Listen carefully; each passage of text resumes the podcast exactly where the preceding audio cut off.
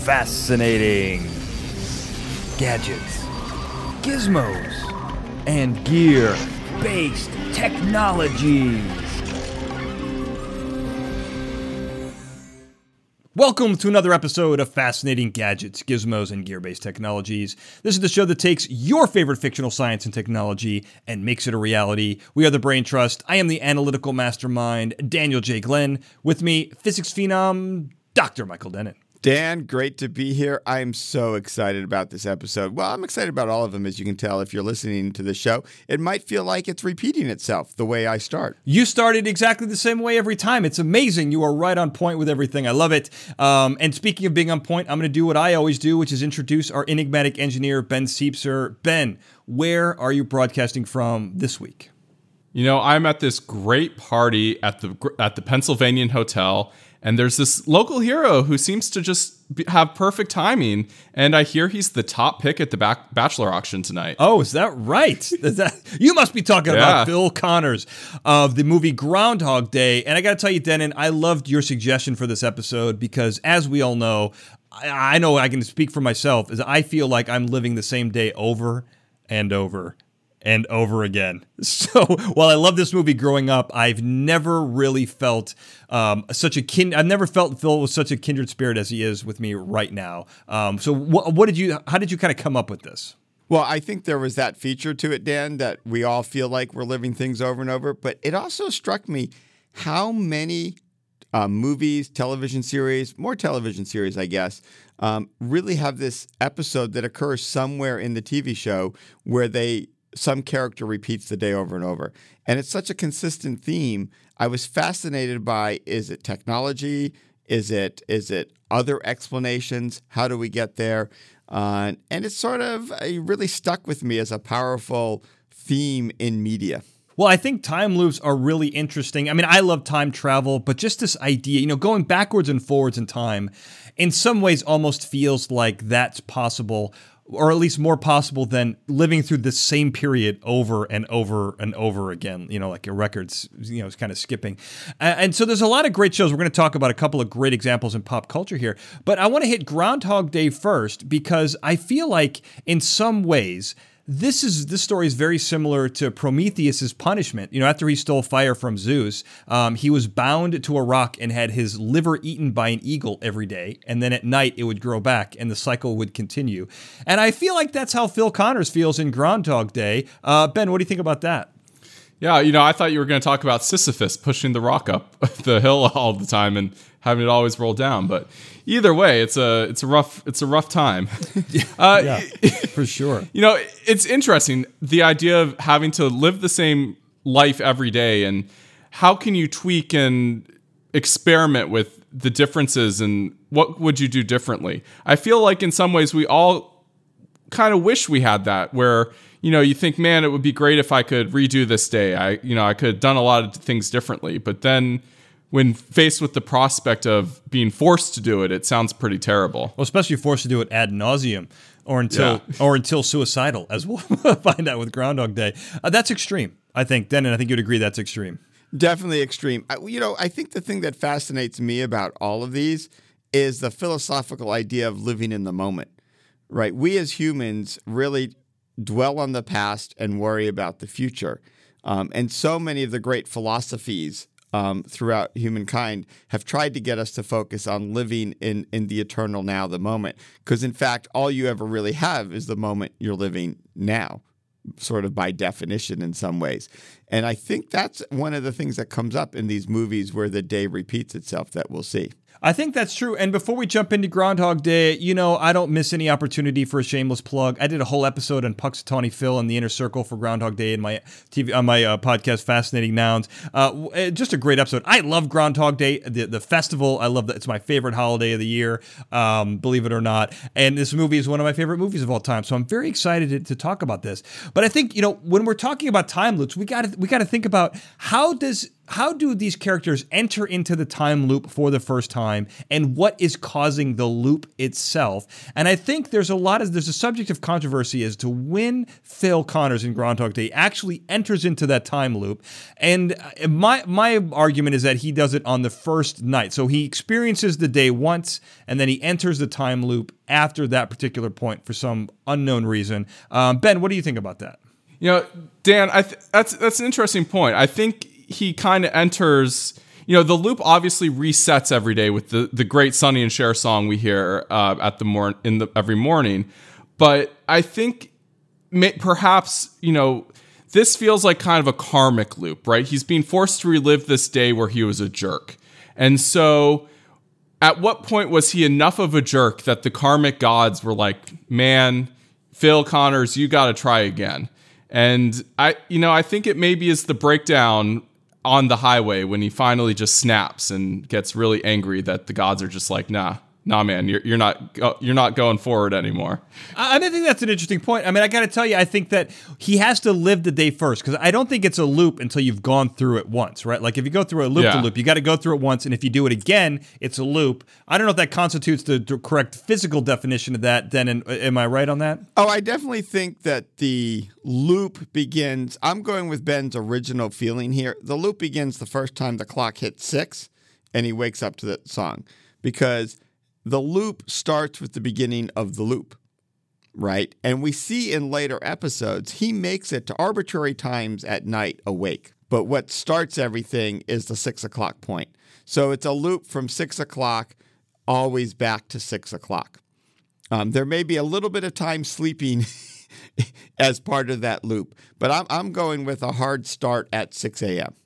Okay. Well, I think that we can agree that there are a couple of very interesting characteristics for this particular loop, as each one of these loops actually had, although we're going to talk about, have very interesting kind of traits, kind of physical traits. And for this one, it seems to kind of warp space and time, obviously, but he can't escape. It's physically impossible for him to leave Punxsutawney, PA. There's a blizzard that he failed to predict is trapping him in town. He can't really go anywhere, and communication is completely shut down.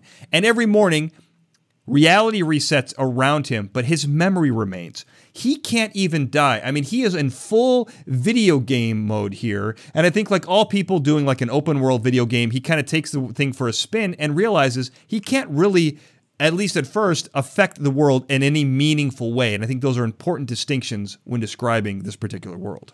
I think you're right, um, Dan. And one of the things this does for me, for each of these, I, I feel like there is slightly different physics going on. And this one has the feel initially of the classic closed timelike loop in relativity that I've always wondered about the idea that you, as a single particle, can follow a path in space time that brings you back to an earlier point in space and time. What's always worried about me about these closed loops is shouldn't everybody else have moved on? So it's a fascinating idea that he goes back to beginning of time and all the original people are still there. I struggle with this um, from uh, uh, this is one area of physics that always manages to confuse me every time I start thinking about it too hard. But I like your comment that it's both spatial and temporal for him because he clearly is trapped in both at the moment. Wow, a concept that confuses you, Den, and this is this is uncharted territory for sure. It is. I mean, this is crazy. And I got to tell you, one of the things I want to mention, you mentioned this before, but I want to hit a point on this in the weird kind of properties of this of this time loop, is it doesn't necessarily reset on February 3rd. We see that he actually spends a significant amount of early morning time in February 3rd with Rita. It doesn't restart until 6 a.m. on February 3rd to go back to February 2nd. So we do have a very distinct loop there. Do we do we even know that? Like he talks about 6 a.m., but I, I really wish we would have seen a day where the day where he tried to stay up to see what happened. Well, he does. He's with Rita. They're throwing the cards, and she says at midnight. He says, "I thought you were going to disappear," and he says, "Well, no, I don't disappear at midnight. I disappear at six a.m. At midnight, that's February third, right?" Right, but we don't see them stay up till 6 a.m. I would have liked to see what actually ha- would happen. Oh, like the restart at 6 a.m.? Yeah, yeah. Well, if I had to guess, I would say that he would become uncontrollably sleepy and fall asleep. There seems to be some other force Probably, besides yeah. the you know the time loop here. Um, now, wh- one of the things I want to mention here, I-, I think this is you know we talked about the block theory of the universe, uh, the block theory of time in a previous episode, but I found another kind of that would kind of say that this is impossible because that theory says that past, present, and future all exist at the exact same time. But there's another interesting theory called the growing block theory. And that is that past and present exist at the same time, but the future can be rewritten. Groundhog Day is a perfect example of that. But I got to tell you, as a as a if I'm looking at it from a physics standpoint, that seems almost more like human beings wishing for something to be true than it actually being true with with science and math. What do you think, Dennin? Well, what what what I think can be happening here, and this is where it gets tricky and a bit confusing, is imagine um, space and time is like a sheet um, being stretched and spreading out. Okay, and time is one axis on the sheet, and space is the other axis. And suddenly on Groundhog Day, instead of going forward, uh, the little piece around Phil sort of tears a bit from the rest of reality, closes back on itself, and literally makes a loop. Hmm. Like you would on a you know miniature golf course loop to loop that you try and go through, or a roller coaster loop to loop, right? Right. And, and so the rest of the world is going forward. Phil's been torn out and is in this little loop and keeps coming back through the same day. And this is where I get a little confused. Are all the other people around him also stuck in the same thing and just don't have a memory for some reason? How is that working? Or are these like sort of illusionary copies of them? And then when the loop unpeels finally, does he just catch up to the rest of reality? Does it like unroll quickly and dump the new Phil back up in February 3rd with everyone else? So, but the visual of, of like literally space and time tearing and forming a loop is somehow what you have going on here, I think, in Phil's world. Well, the memories, that's a really important point here because how does he retain the memories of every single life, but no one else does around him? It's almost like he's in a computer program and he is the only thing that is really being rewritten and re- basically overwriting himself without deleting the previous part of himself to extend that computer metaphor to a ridiculous level. Uh, ben, what do you think about that? Yeah, well, it's it's clear that he somehow continues to be shunted back to a world. Well, he continues to be shunted to a world every morning that's the same. So one possibility is this: um, you know, there's a time loop, and somehow you know some four dimensional time process is, keeps shoving him back and maintain his memory because he's in a bubble somehow. I mean, why the rest of the world also being reset isn't in the same bubble. It's also possible maybe there's a multiverse where he just keeps being shunted to different, you know, multiverse, uh, different uh, universes that are just exactly the same but behind by a day. And, you know, he's just replacing that Phil Connors each time. Well, Dan, you had mentioned computers, and and I think this is where, because I kept getting confused by the space time loop, even though I can describe it, um, I went in a different direction for this particular time loop. And a, a colleague of mine at UCI, um, Don Hoffman, talks about conscious agents and how reality itself is really the icons that we're using to interrogate and i- interact with each other. And I think if you take his view of a world where there's conscious agents interacting through the equivalent of something like a computer interface, which you mentioned, um, you can start to understand these individual agents may actually move independently in their own kind of space-time video game. The anal- the other analogy used at the beginning, and somehow Phil's character is resetting his own personal video game and interacting with the earlier icons of the other conscious agents until he decides to catch up to all of them on the next day. Or something triggers and forces that to continue Either yes, on. or an external thing triggers and forces it. Exactly. Well, what's in- interesting about that is, you know, I did a whole episode on are we in a in a foot in a holographic universe, and that could be another thing that's kind of similar. Is what if we are being projected or in some big computer program, and he's just playing that day over and over again, and it looks real, and like you said, you know, the, the physical agents or the physical items, the icons around him are being interpreted through, you know, a totally different spectrum. You know, Another possibility. This is uh, bringing some uh, Star Trek Voyager into the this uh, conversation. But there was an episode where uh, Tom Paris was punished in prison by making him think he was in prison. Like they implanted the memories in him, but he never actually spent any time. It was only a few hours that he was actually away.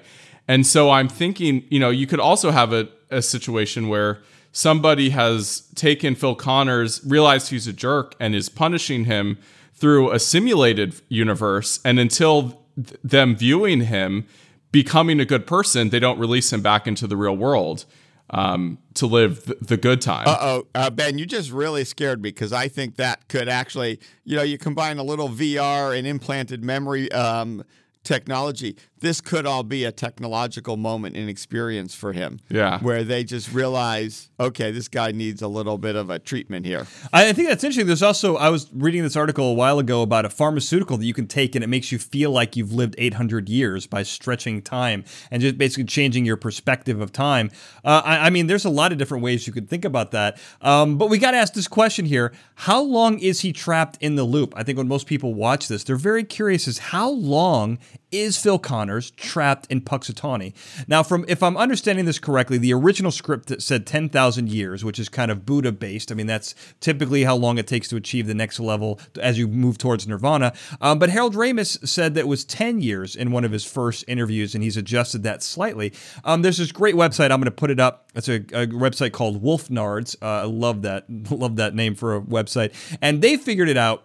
And it, they mentioned an interesting thing, interesting thing in there that no one learns at the same rate. So he's got to learn French. He's got to, um, you know, he's got to learn the piano. He's got to kind of learn how to adjust people's back. I don't know if he quite becomes a doctor. He's got to navigate these conversations. So in his in Wolf Gnard's um, calculation, it was eight years, eight months, sixteen days. But I feel like with our enigmatic, enigmatic engineer, we can do a little bit better than that. So Ben, what did you, I know? You crunched some numbers here. Uh, what are you working with? Yeah, so you can divide the movie into kind of two distinct time periods. There's the period before and after uh, Phil Connor's I am a God moment when he confesses to Rita what he's been doing.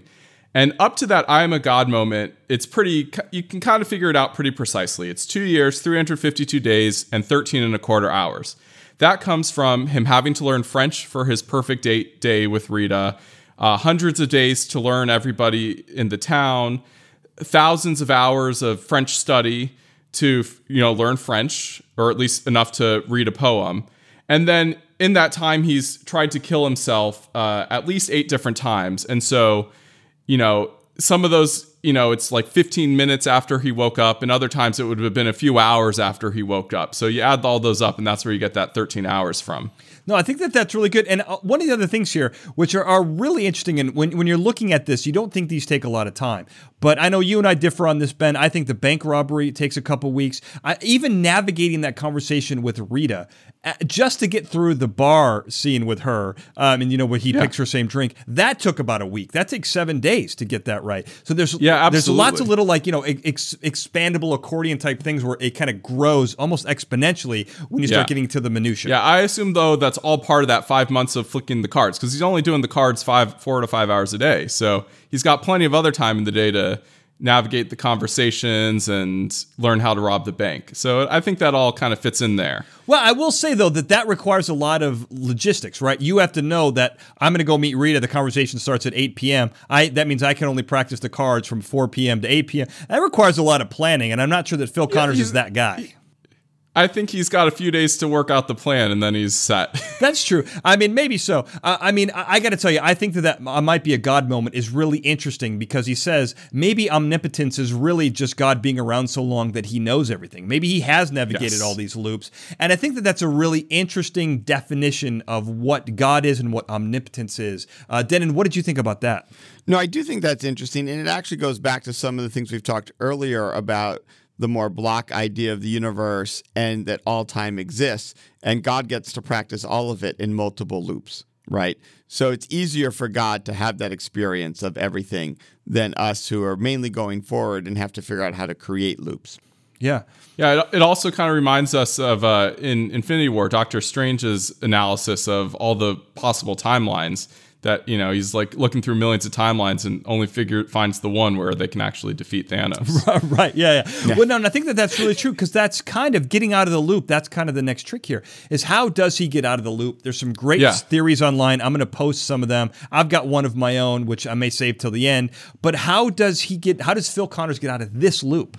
Yeah, so we know so we know the tasks he seems to have accomplished to get out of the loop, which is he learns to play the piano and he learns how to ice sculpt. Those are kind of the two big skills he learns. Now I'm I'm going to go out on a limb and no dis, dissing to the uh, ice sculptors, but I think learning the piano is tougher than ice sculpting, and will take you longer. Okay. Um, and he, we know he's only taking a, a lesson a day with this uh, nice neighborhood piano teacher. You know, he's probably only there a few hours a day, so he's got the whole rest of the day to learn the ice sculpting. So I think it's all bound by the piano lesson time, and that should it should. I, I I looked at some calculators, like how long does it take to you know become a piano virtuoso if you're pa- practicing for an hour a day with a great teacher, and they say five to ten years.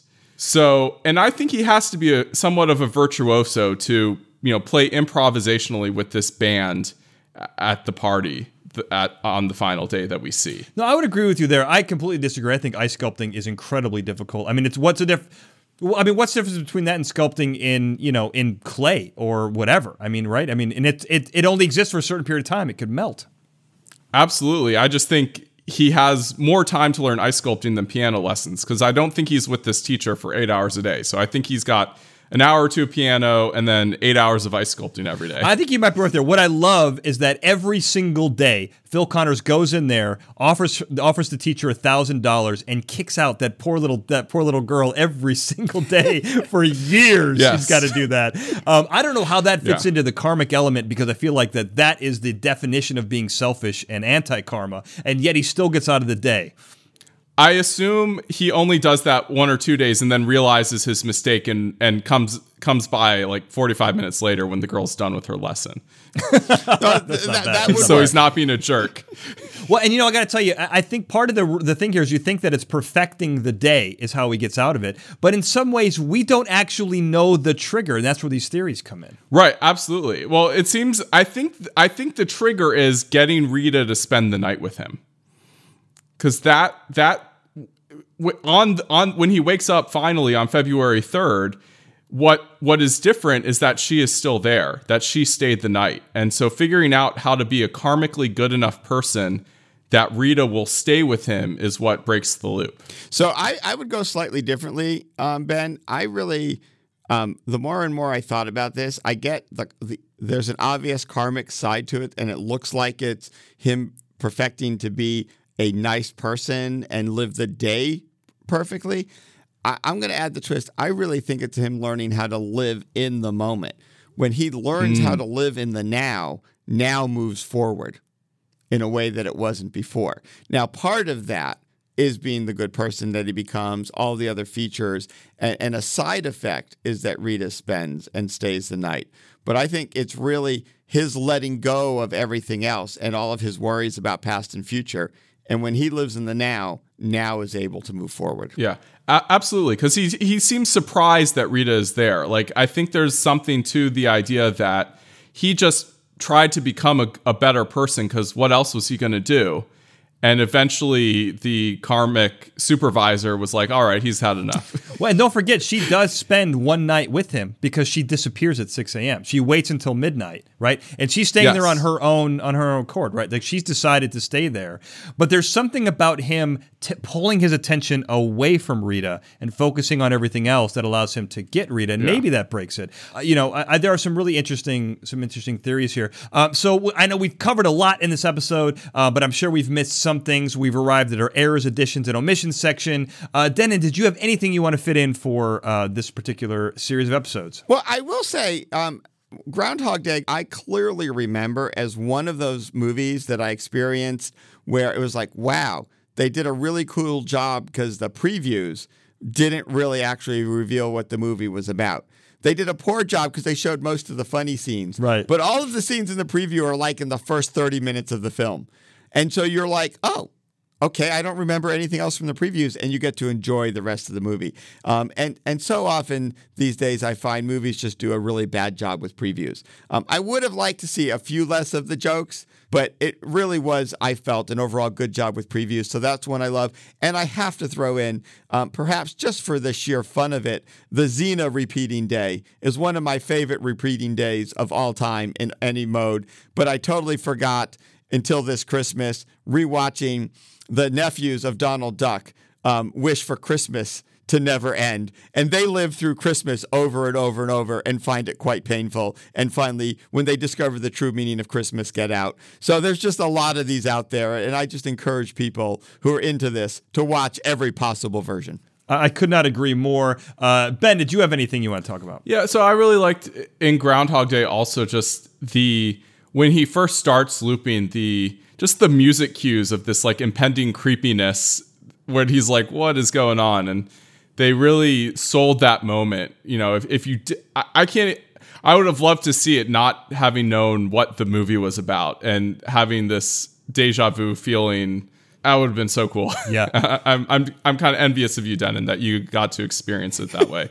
Spoiler free, guys. It's what I always it's what I proselytize about. Spoiler free. That's how everything should be experienced. And speaking of, uh, I want to mention a great show that cannot be spoiled because you can't find it anywhere, and that's Daybreak, which was a show that came out uh, you know a couple almost a decade ago. Uh, Taye Diggs is the lead. If you can find this anywhere, it's great. It's about a guy who's got to work his way through a day similar to this. He keeps repeating it until he gets it right. Uh, Uh, great execution. I love that. I'm surprised this isn't everywhere.